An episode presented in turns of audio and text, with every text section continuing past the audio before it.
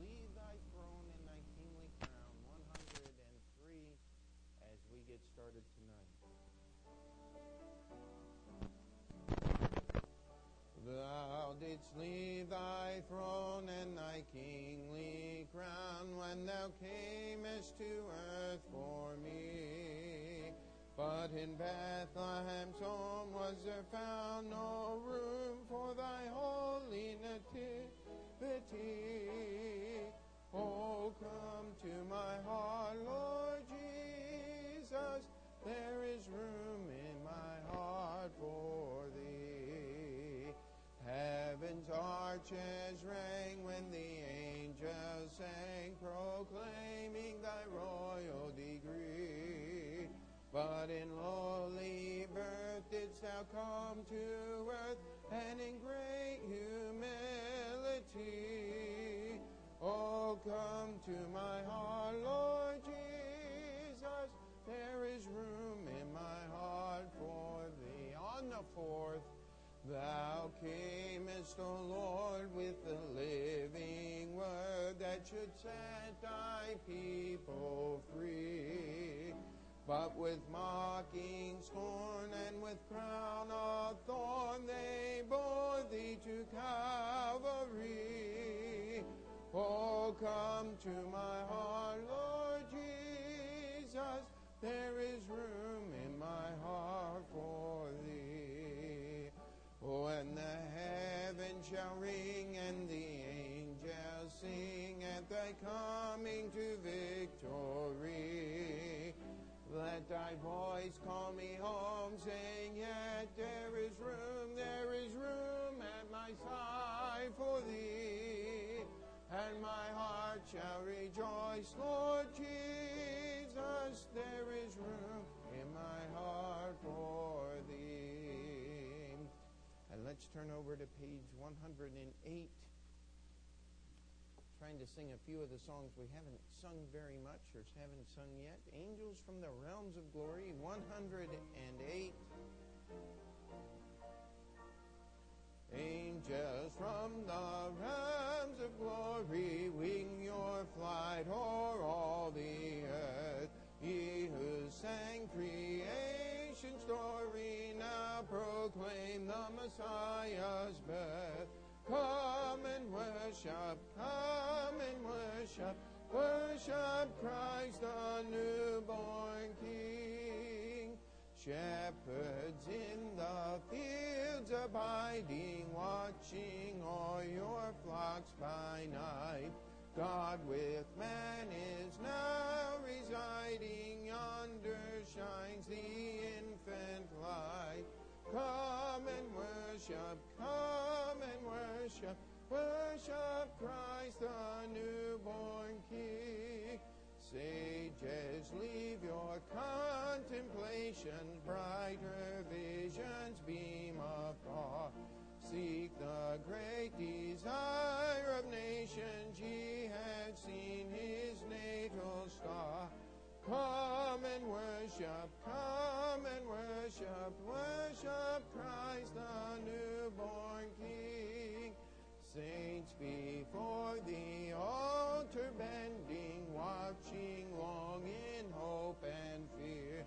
Suddenly the Lord descending, warning, shall appear.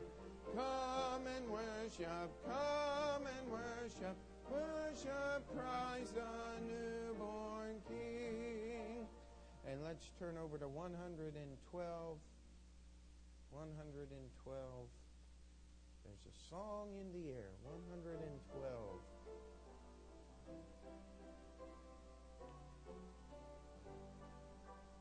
There's a song in the air, there's a star in the sky, there's a mother's deep prayer, and a baby's low cry.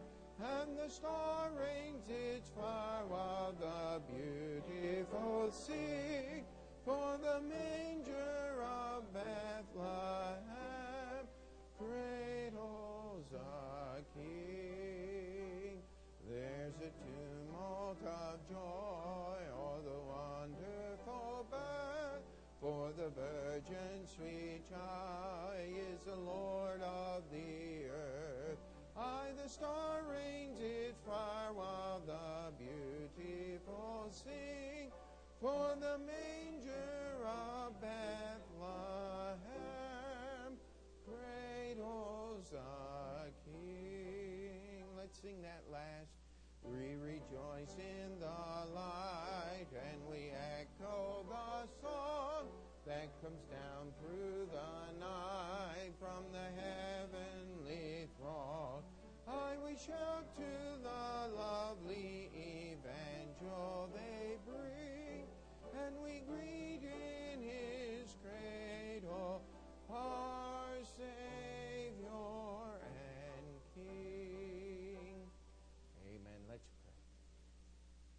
Dear Heavenly Father, we thank you for this time of the year. We thank you for the beautiful weather we've been having. Lord, we thank you that uh, the precipitation coming this weekend is wet and not white. Uh, Lord, we just thank you that uh, for your goodness to us. We thank you for strength and health. We thank you for the privilege of assembling together.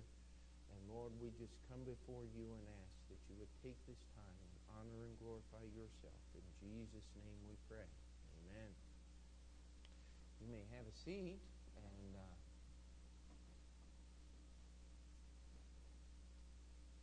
just want to ask you to keep um, the Gill family, that's Anita's cousins, in, in prayer. Uh, her uncle, right? No, where's Anita? There she is. Her uncle, your uncle passed away uh, just last week, and um, not sure yet, but uh, I may actually be saying something at the service at the funeral home. So please, please pray. Her uncle was actually part of the Sikh uh, religion. If you're familiar with that, the uh, people that wear the turbans. Uh, somebody said, "Oh no, they're Muslim." No, no, the turbans are not Muslim. Those are Sikhs. It's its own complete separate religion. They come from primarily northern India, uh, and uh, so uh, just pray that God, if if I do speak, that God will give wisdom to say the right things. It's very difficult for um, a, a Bible-believing pastor to speak at a funeral where we're pretty well certain that uh, her uncle did not believe in the things of the Scripture, and that makes it very difficult. So we just uh, just covet your prayers, and uh, please pray for the family and uh, the, the comfort that God can give, and God can give comfort in any situation. Just uh, will be found, and so please, please pray uh, for the family if you would, and uh, continue to pray for Brother George. Uh, he'll be in the Philippines until after uh, some- after Christmas, sometime next week, with the passing of his mother. And I'm sure Brother Teddy would appreciate your prayers as they're still putting things together after his mother passed away. And uh, this is the time of the year. Uh, I used to dread the Christmas season working in the nursing home uh, because we would have more residents pass away from Thanksgiving until the middle of January than any other time of the year. And uh, I don't know why it's that way. It just is. And so uh, uh, keep uh, keep that all of those things. And remember Saturday. Uh, just find a friend. If you don't have one, go make one. Amen. And uh, see if you can invite them uh, to come to church with you on Sunday. Just pray, ask God to give you somebody. I already tried one fellow. He says, "I'm in Connecticut," but uh, so just got to keep trying. Amen. And uh, see if you can uh, find someone to invite uh, to be with you uh, in church on uh, Sunday. And then, of course, Sunday night we'll be having a Christmas Eve service. It'll be at 6 o'clock, the normal service time, uh, but it'll be a completely different format in the service. It'll, uh, we'll uh, probably have the lights dimmed and just try to make it a nice start to the actual Christmas celebration. You can be here and uh, certainly the gospel will be preached. If you have unsaved friends and family, uh, invite them to come Christmas Eve, and we'll again start at 6 o'clock. New Year's Eve, teens, uh, we had a very short meeting Sunday morning. Tonight, if we could have just five minutes to start assigning some jobs. And uh, Anita, if you don't mind, we're going to include you in because you're not graduated college yet. So we're going to uh, let you have a part in that if you would like. And uh, we're going to have the teens do almost everything.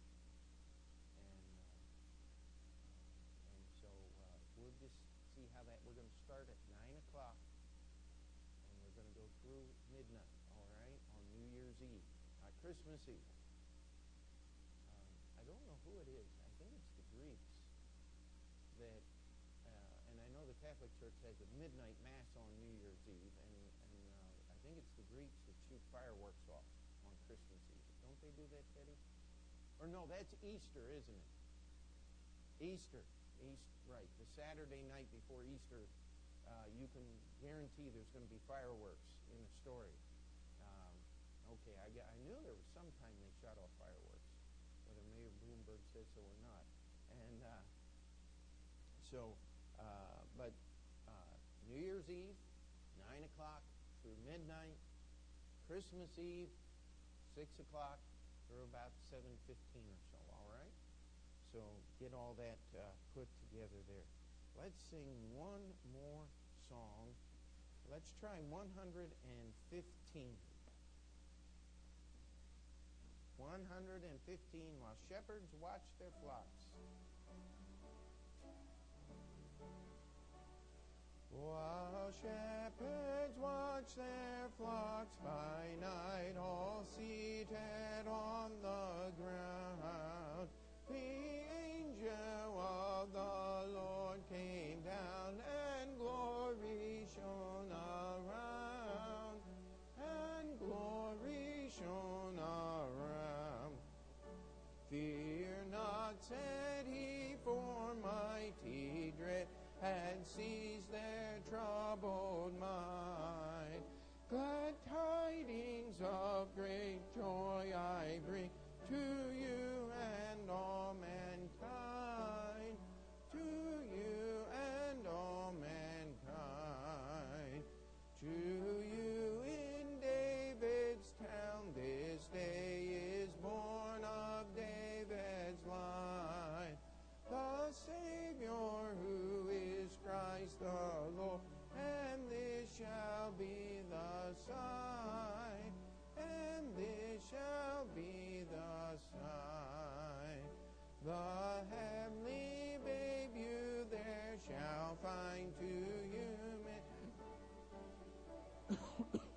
all meanly wrapped in swaddling bands and in a manger laid, and in a manger laid. On that last,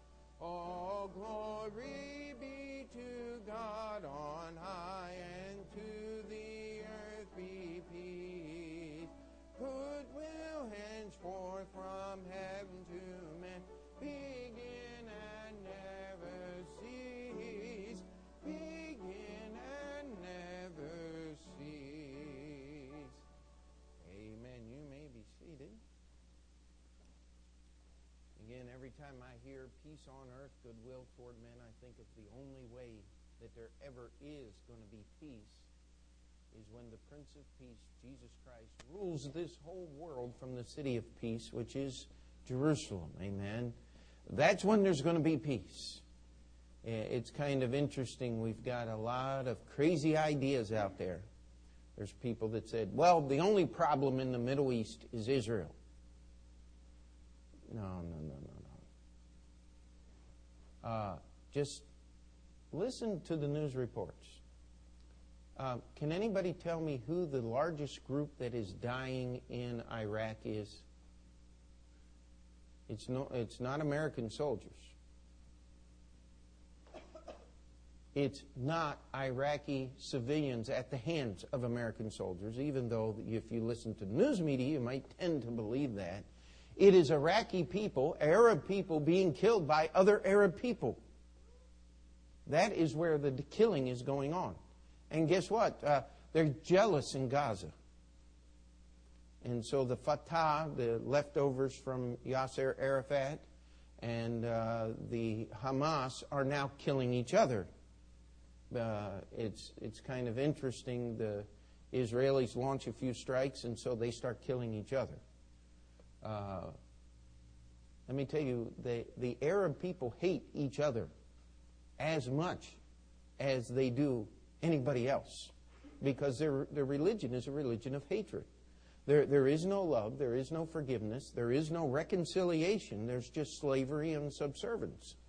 And, uh, you know, we've, we've got to understand the only place you're going to find love and peace is in the person of Lord Jesus Christ.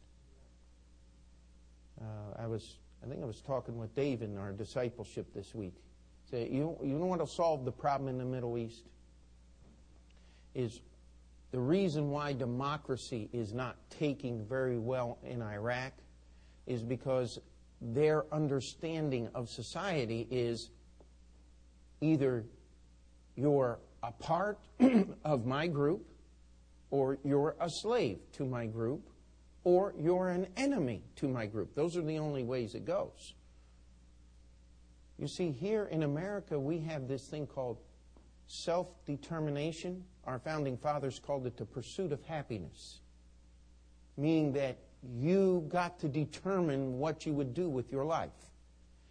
Does anybody know where the, that great thing called self determination, where that came from? Nope, wrong book. Not the hymn book. Came from this book right here, the Bible. Amen. Now, if we want people in Iraq to really understand that, what we need to do is get about 100,000 cases of Bibles, take them over there, pass them out to everybody, and just explain to them what personal freedom is and where it comes from. And maybe we'd see something change over there. I don't know. What do you think? Be something to pray about. But when Jesus is actually ruling that place, there will be peace in the Middle East. Amen. And um, you say, what does that have to do with the lesson tonight? Oh, not much. But uh, I just think at the Christmas season, we always hear goodwill and peace on earth. I think somebody wrote a silly little contemporary ditty All I want for Christmas is peace on earth. And uh, yet, Jesus is not welcome anywhere. You, you can't make public displays. You can't, uh, you can't pray in Jesus' name. They just fired some guy from, uh, I think it was the New Jersey Senate. He prayed in Jesus. He used Jesus' name three times in his prayer. Can you imagine that? And so he's no longer allowed to lead in prayer in the New Jersey Senate. And you wonder why we don't have peace.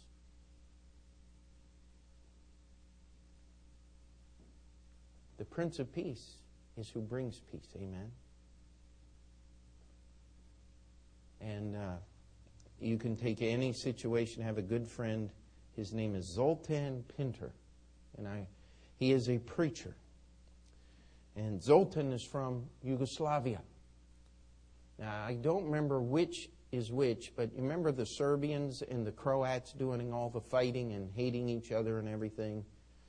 Well, Zoltan is either Serbian and his wife is Croatian, or he's Croatian and his wife is Serbian. But I mean, it's like blood enemies. And they're married to each other and have a wonderful marriage and love each other because of the Lord Jesus Christ. And when they go back there to visit, uh, as they're driving through the checkpoints, they're very careful to note which one it is, and whichever checkpoint it is, that's who does the speaking. And the other one stays very quiet as they go through the checkpoint so that they get through both of them. And, and you know, it's interesting how the Lord does that. Amen.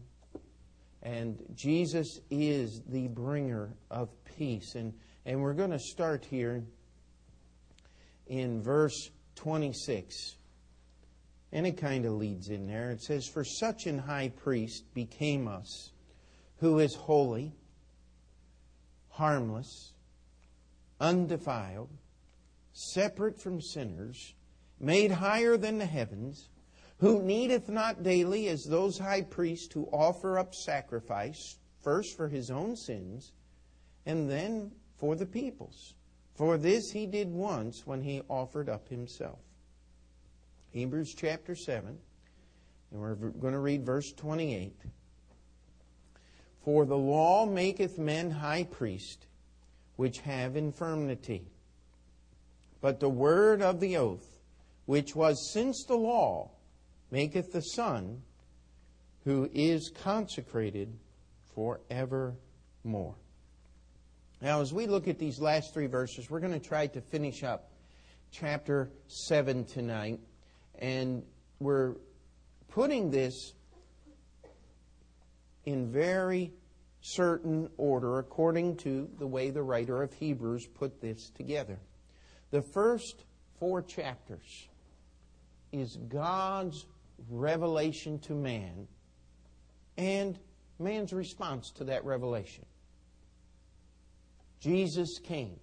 And what do people want to do? They want to compare Jesus to angels. They want to compare Jesus to creation. They want to compare Jesus to all of these different things. Chapters 3 and 4 talk about rest. There is a rest for the children of God. That rest is pictured in the Old Testament law that said you're to hallow the Sabbath day, you're to keep the Sabbath day holy. Now, Sabbath, by the way, is Saturday. It is the seventh day. It was never designed to be primarily a day of worship. It was designed to be a day of rest. That's what keeping the Sabbath day holy was all about. You weren't to work. The picture there is being that when we in the New Testament come to Jesus for our salvation, are we supposed to work for that salvation? Absolutely not. The work was finished by Jesus Christ. We are to rest in Jesus Christ every day is the Sabbath for the Christian. You ever run into a Seventh day Adventist person, they, they have a lot of interesting things about the Sabbath. Uh, they said Sunday worship is the mark of the beast. One of them was picking on Peter one time, and uh, I told Peter, I said, the next time, and he was much younger then, he can take care of himself now, but uh, I, he was much younger. I said, the next time somebody tells you that, it says, when you figure out how to turn Sunday into a tattoo that'll fit on the back of my right hand or my forehead, I'll believe you. Because the mark of the beast is a mark and it fits on the back of your right hand or on your forehead. The last time I checked, that'd be awful hard to do with Sunday, wouldn't it? You know, that's how silly people get. Because they want to make their writings and their people agree with the Bible. The Bible was never meant to agree with you. It was meant to change you. It was meant to alter your behavior. It was meant to be God's final authority and to change us. And as we're talking about Jesus, we are looking here at God's provision for our failures as mankind. The number one provision, chapter 5, was Jesus Christ as our high priest. Not only was he the offerer, he is the priest that brings the sacrifice to God. He is the one that stands between God and man. He is also the sacrifice. And then we go to chapter 6, and it talks about how that salvation is forward moving. It's not meant to just be sitting around trying to keep doing the same things over and over again. Uh, years ago, somebody, you know, they, we have lots of sayings when we talk about trying to get moving, trying to get things done. You know, you got to put your ear to the ground and your shoulder to the work and uh, your nose to the grindstone. And now, if you did, if you were actually physically capable of doing all of those things at the same time, how in the world would you get anything accomplished in that position? Amen. You ever thought about that? And if you got your ear to the ground and your shoulder to the work and your nose on the grindstone, Uh, you're rather incapacitated, are you not? Um, and people do that all the time with the Bible. They come up with this little list of things. Now, believe you me, we're giving out Bible reading schedules for 07, Sunday morning, all right? Say, Pastor, I didn't do very well last year. Welcome to humanity. All right? But you get you, you want to know something? We got a brand new year coming. Could we try a little harder? I actually had a couple people say, Oh, that's not enough. Well, read it twice. Amen. Uh, but it, I'll, I'll tell you, a lot of people struggle with that thing. But just because you read your daily Bible schedule every day of the year and never miss a verse, does that make you automatically spiritual? No. It'll help you. But just because you do something doesn't make you spiritual. Is the way people talk about it. If people who are consider their spirituality by the things they do. They, they have unusual ways of pronouncing words. And um, if you ever met anybody that's trusting their baptism to get to heaven, it's not baptism, it's baptism. And they'll say it that way all the time because that's the way, I don't know how it works, but you can ask my father in law, he'll tell you. He knows how to pronounce all those things because he's met them over the years. He's been preaching a long time. We're not here to trust in what we can do. But there are things that we must do if we want to be serious about serving Christ. Amen? It will help you to keep your Bible reading schedule.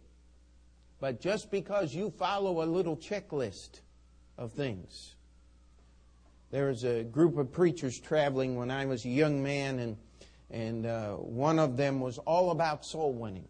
And he said, You got to go out and you got to be passing out tracts and you got to be talking to people to Jesus about Jesus at least four hours a day. And there was another very famous preacher lived about the same time. This was back in the late 70s, early 80s, and he said it's it's all about prayer. You got to pray four hours a day. And, and you got going through their little list of things, and you didn't have time to eat, take a bath, go to work, or any of these things. That's not what God's talking about. Amen? It's not just a set list of do's and don'ts, it's a changed life through Jesus Christ. You know what the problem is? If we got everyone in a line, our schedules would all be different, wouldn't they? We all do different things during the week. We work different hours. We, we, we strive to do our best. But the issue is not what's on the day timer, what's on the schedule book, what, what I checked off my little list every day. The issue is the heart relationship with Jesus Christ. Amen. That's what makes true Bible Christianity so different than everything that we have out there in the world. And so, as we look at this idea of our salvation, it's not just a list of rituals that we partake in. It is forward looking. We're not to spend our entire Christian life just trying to deal with sin. God wants us to move forward. Amen? We're not to spend our entire relationship with God trying to earn our salvation because Jesus already paid for it. But you go to most religious organizations, most religions today, most places that call themselves Christian, what is that church all about? Well, you show up and you tell the priest your sins and you go and you take care of, of the things that you did wrong uh, this week and, and, you promise not to do them next week, and you have so many little things that you've got to check off your list to make sure that you've done enough good things to outweigh your bad things, and then you go the next week and you start all over again. Your whole life is about what? Sin. That's not what the Christian life is about.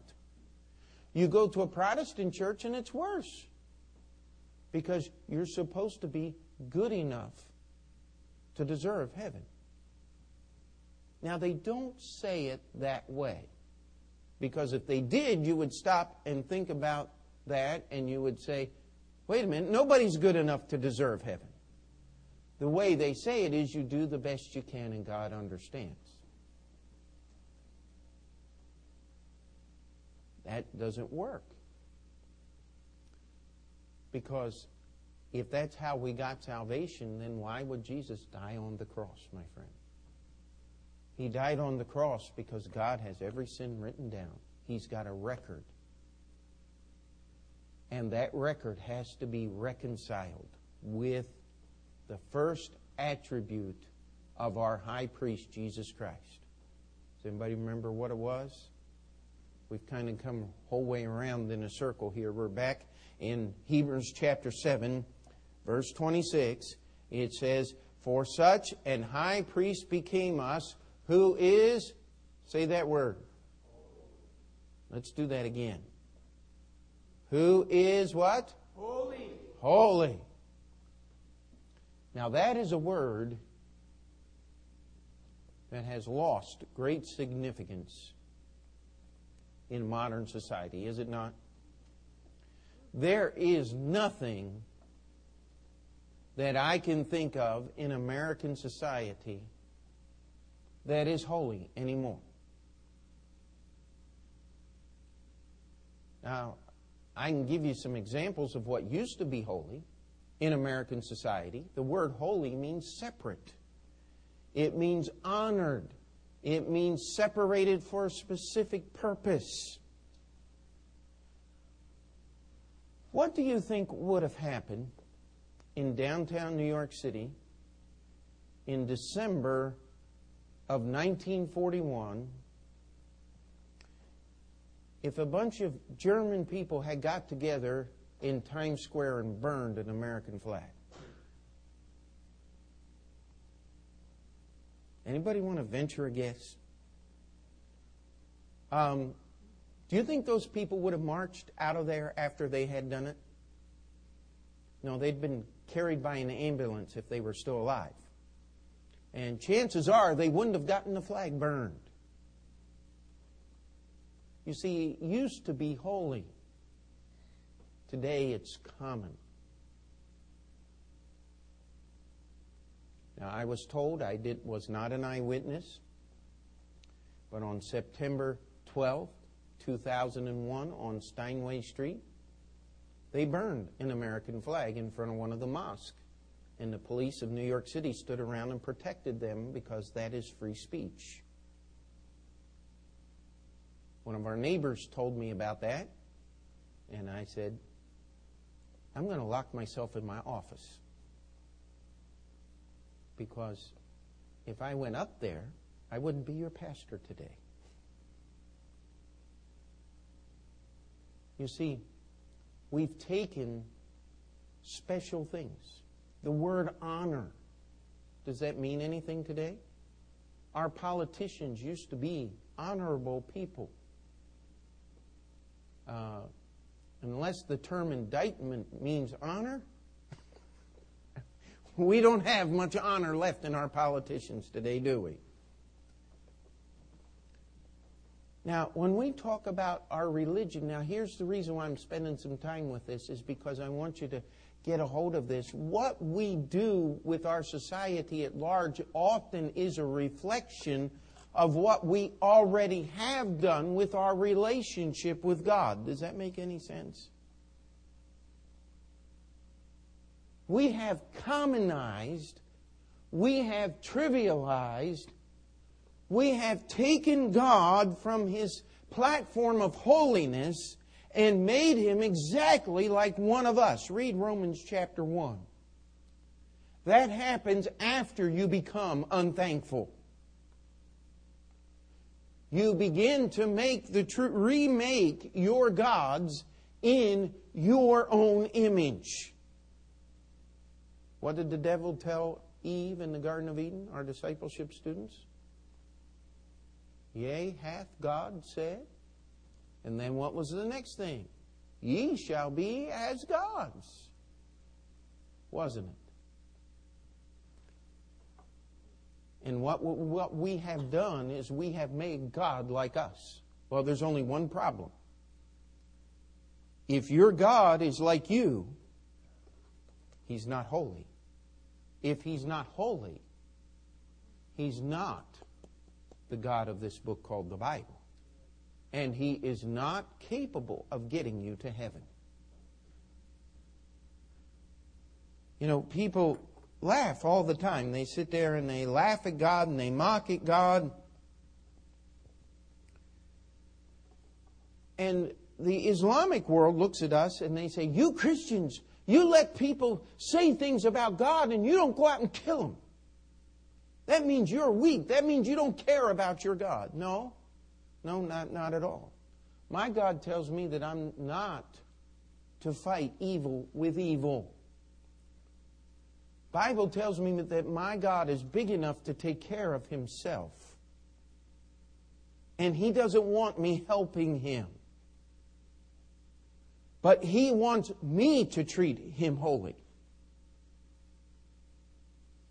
And whenever I have an opportunity, and I make opportunity whenever I can, to remind people that God is holy when I'm dealing with a Muslim man, if I'm witnessing to him, if, he, if I can get, he can't even get into a conversation anymore.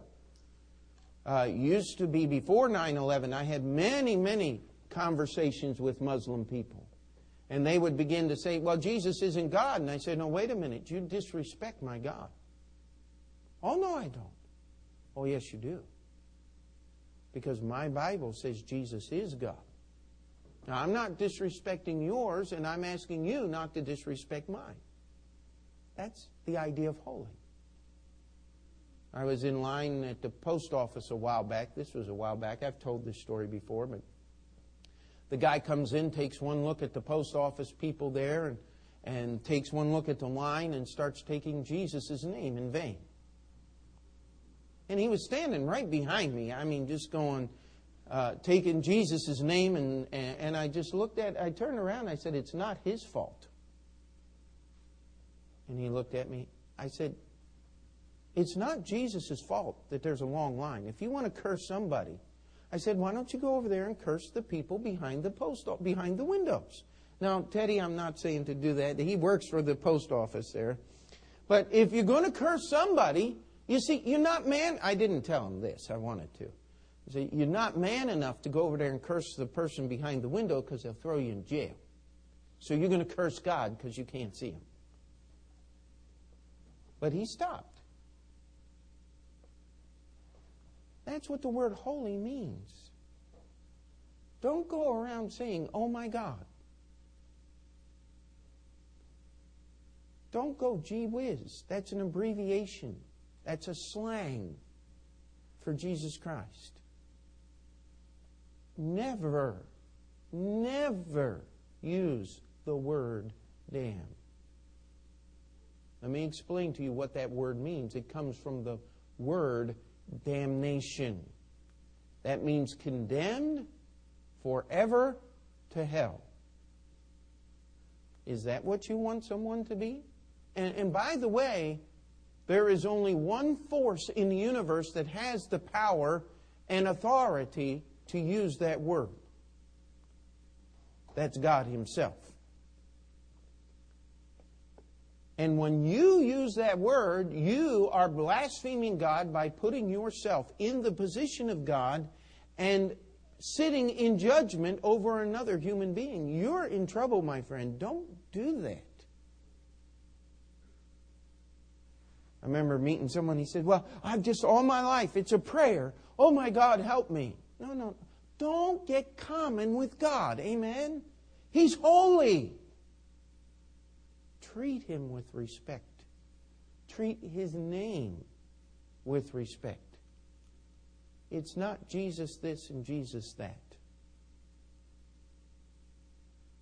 Be careful. When you pray, when you talk to God, you're praying. Don't get into the habit of abbreviated prayers. How many of you know what a genuflection is? Where you, well, let me see now. If I'm Catholic, I start on the left, and if I'm Orthodox, I start on the right, right? Age old debate there. Someone once told me one time, he says, Well, you're a Baptist, you're different. I want to know which one is truly right. I said, Oh, that's easy. And boy, his eyes got big. He was going to get an answer. I said, Neither one.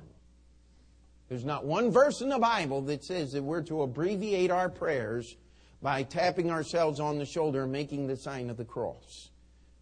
If you need to pray, take time to talk to God because He's holy. Amen. Don't abbreviate it. Now, you can pray anywhere. And I don't recommend if you're driving and praying that you close your eyes, all right? Keep them open. And God is not so concerned about the position of your body as He is the position of your heart. But there's nothing wrong with taking some time to get down on your knees and spending some time before a holy God. That's what holy means. It is the first and foremost attribute of God. It is what makes him so different than anything else that is out there. And you study God's holiness. We profane it every time we sin. We, we've got to get hold of this issue of God's holiness. What is the next attribute here? Harmless. Now, how many times when you think of God do you think of harmless? I mean, most of us, when we think of God, we think of this great, omnipotent, that means all powerful God that reaches from one end of the universe to the other and doesn't even stretch his arms to do so. And we think of how God spoke and everything out, of nothing became. And we think of God's great power, and we ought to. But it says harmless.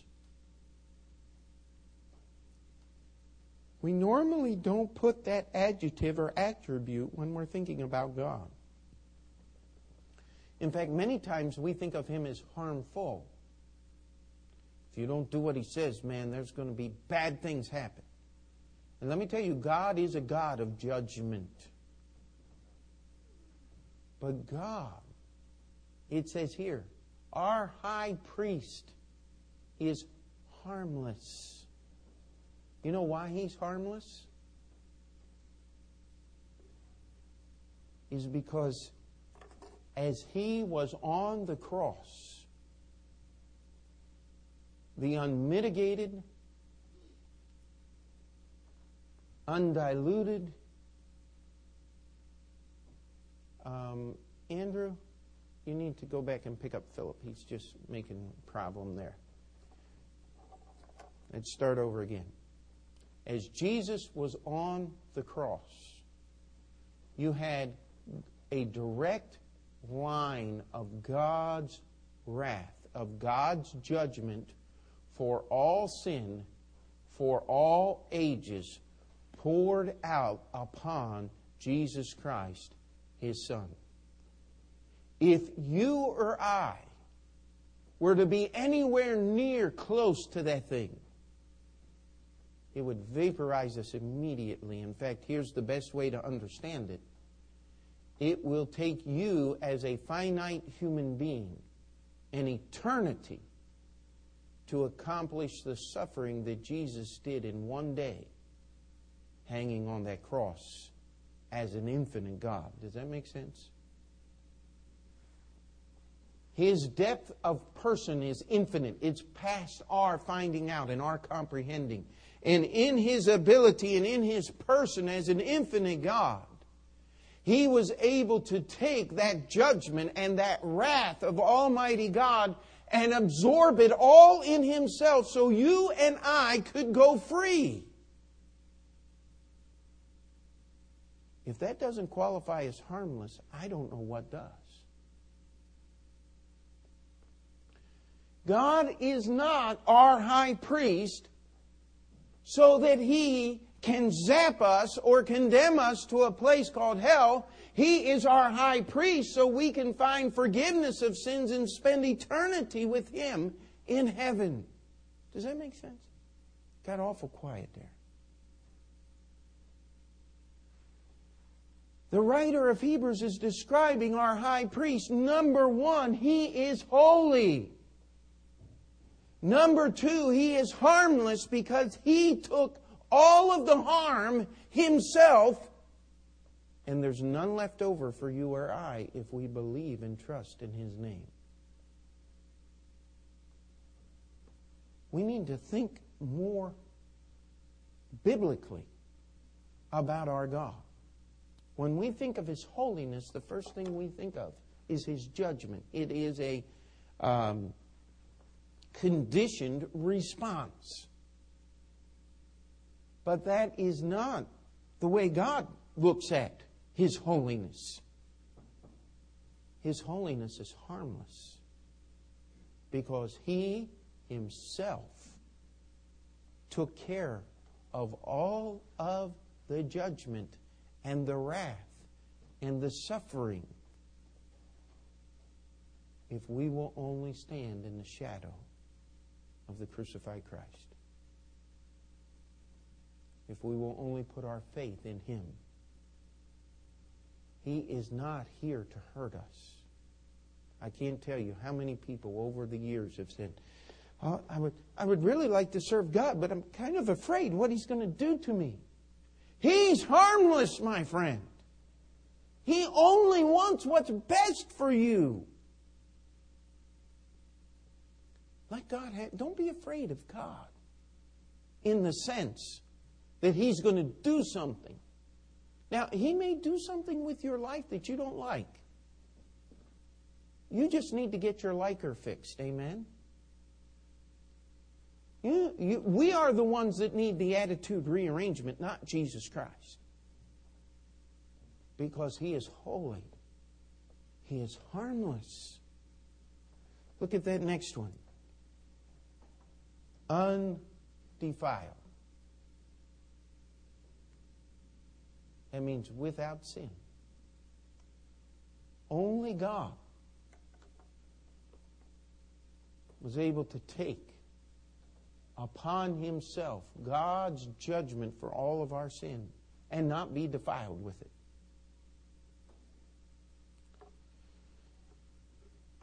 Have you ever tried to help a family member or friend out of a deep problem?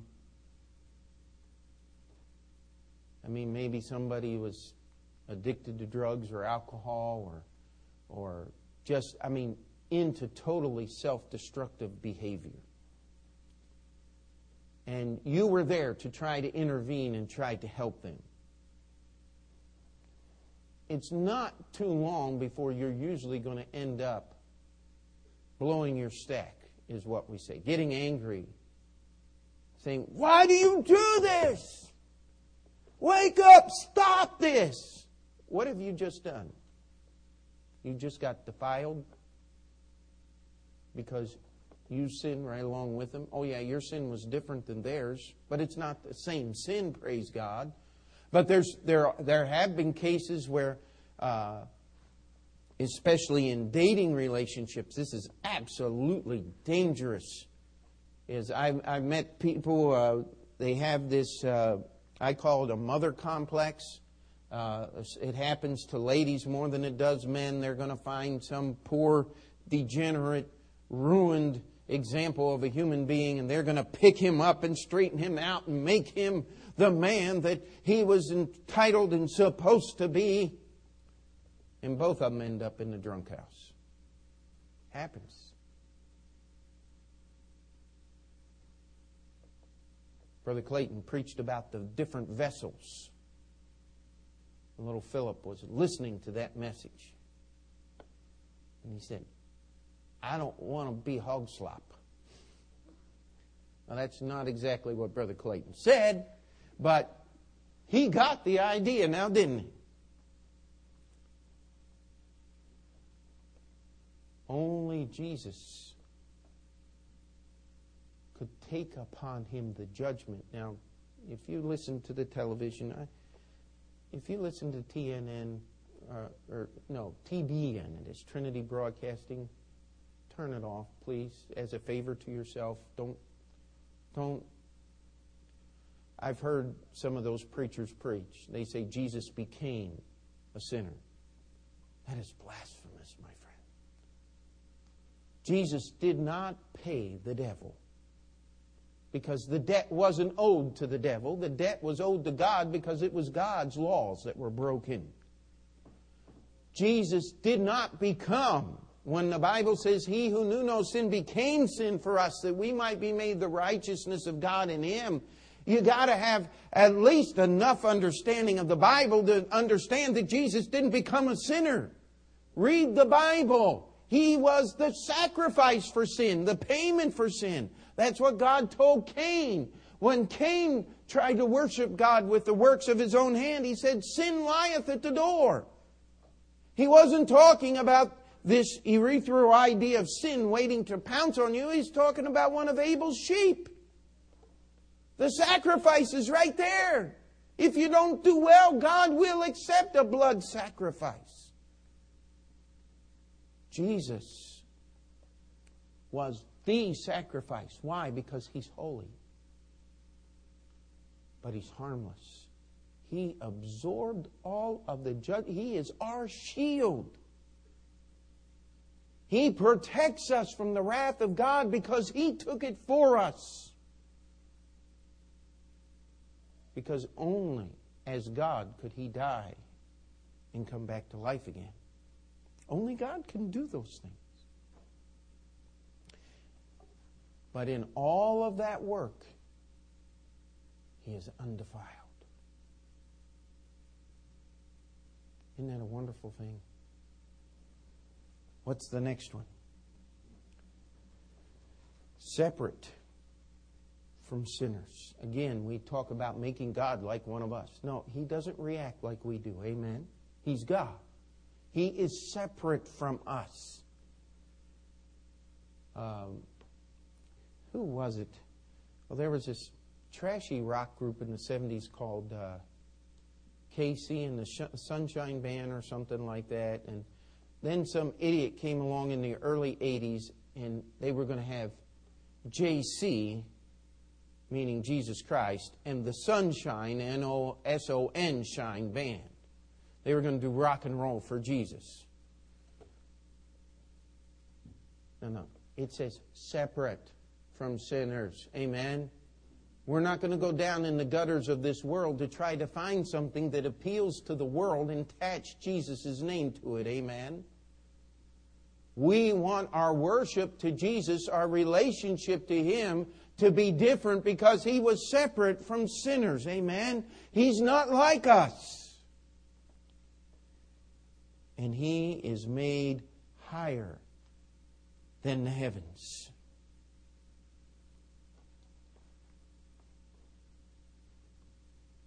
higher than the heavens. And it's not just talking about the sky, my friend. When we talk about the heavens here, we have three basic layers. We talk about the heavens being the sky, then the universe, and then the abode of God. That's the one that's